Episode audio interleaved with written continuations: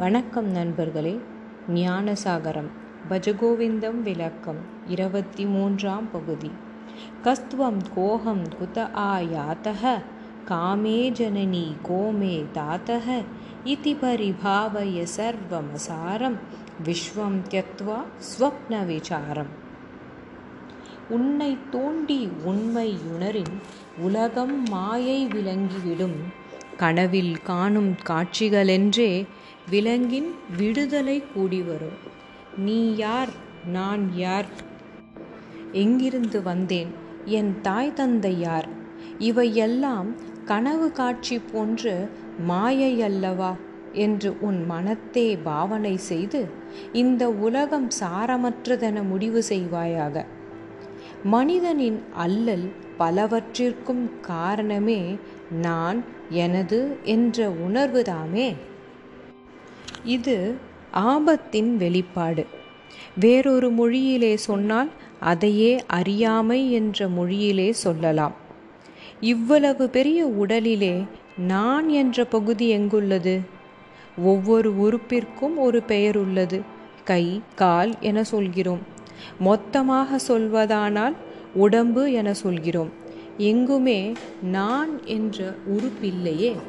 இக்கருத்தை சங்கரர் தம் ஆத்ம பஞ்சகம் என்ற அருட்பாமாலையில் நான் உடம்பல்ல புலன்கள் அல்ல மனதல்ல தன் நினைப்பல்ல அவசிய காற்றல்ல அறிவல்ல என்றும் நான் மனைவி மகன் நிலம் செல்வம் என்ற கருத்துக்கெல்லாம் அப்பாற்பட்டவன்.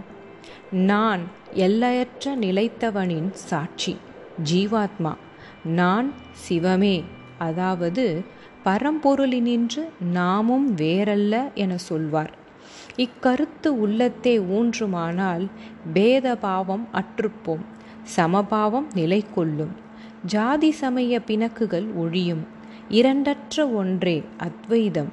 நாமானால் யாவும் நம்மையன்றி வேறல்ல என்ற உணர்வும் மண்ணும் விண்ணும் நாமே மரஞ்செடி கொடிகளும் நாமே நினைவுகளும் நினைவற்ற பெருநிலையும் நாமே ஊர்வன பரப்பன உலகத் திருப்பன அனைத்தும் நாமே என்ற நுண்ணிய உண்மை கருத்தொன்றே உலகை ஆளும். இதுதான் நிதர்சனம். இந்த நிதர்சனம் மட்டுமே ஆண்டால் நிம்மதிதானே? நினைவுகளின் கூடாரமாகிய மனத்தினிலே நான் அற்றுப்போகுமானால் சுயதர்சனம் வாய்க்கும். நான் சொல்கிறேன் நான் செய்கிறேன் நான் வருகிறேன் போகிறேன் என பேசும் யாவிலும் நான் அழுத்தம் திருத்தமாக உச்சரிக்கப்படுகிறது. இந்த நான் தேகம் பிறப்பதற்கு முன் இல்லை இறந்த பின் இருக்கப் போவதில்லை. பிறகெப்படி அதை நான் என சொல்வது? இது தேகத்தை குறித்த உணர்வாயின் இதனை அகந்தை எனவும் மாயை எனவும் சொல்ல வேண்டும். நான் எதுவென்பதை ஆராய்ந்தால் இதயத்தின் உள்ளே ஓசையின்றி ஒரு நான் இருப்பது புரிய வரும். தேகம் பற்றிய நான் அடங்கும்போது அகந்தை அழியும். எரியும் கற்பூரம் அடங்குதல் போல சாந்தம் வரும். அதுவே முக்தி நிலை. ஒரு மனிதனுக்கு இரண்டு அடையாளங்கள் இருக்க முடியாது. இரண்டு நான்களும் இருக்க முடியாது. இதனை அறிய மனிதன் தன்னை ஆராய்ந்து அறிவது அவசியம். இந்த உடம்பு அல்லது மனத்தையே நான் என்று அவன் தவறாக புரிந்து கொண்டிருக்கிறான். அதனால் ஒவ்வொருவரும் சுயவிசாரம் மேற்கொள்ள வேண்டியது அவசியம். இந்த நான் எதிலிருந்து கிளம்பிற்றோ அதிலேயே அடங்குகிறது. அதுவே சுயம் என்பது.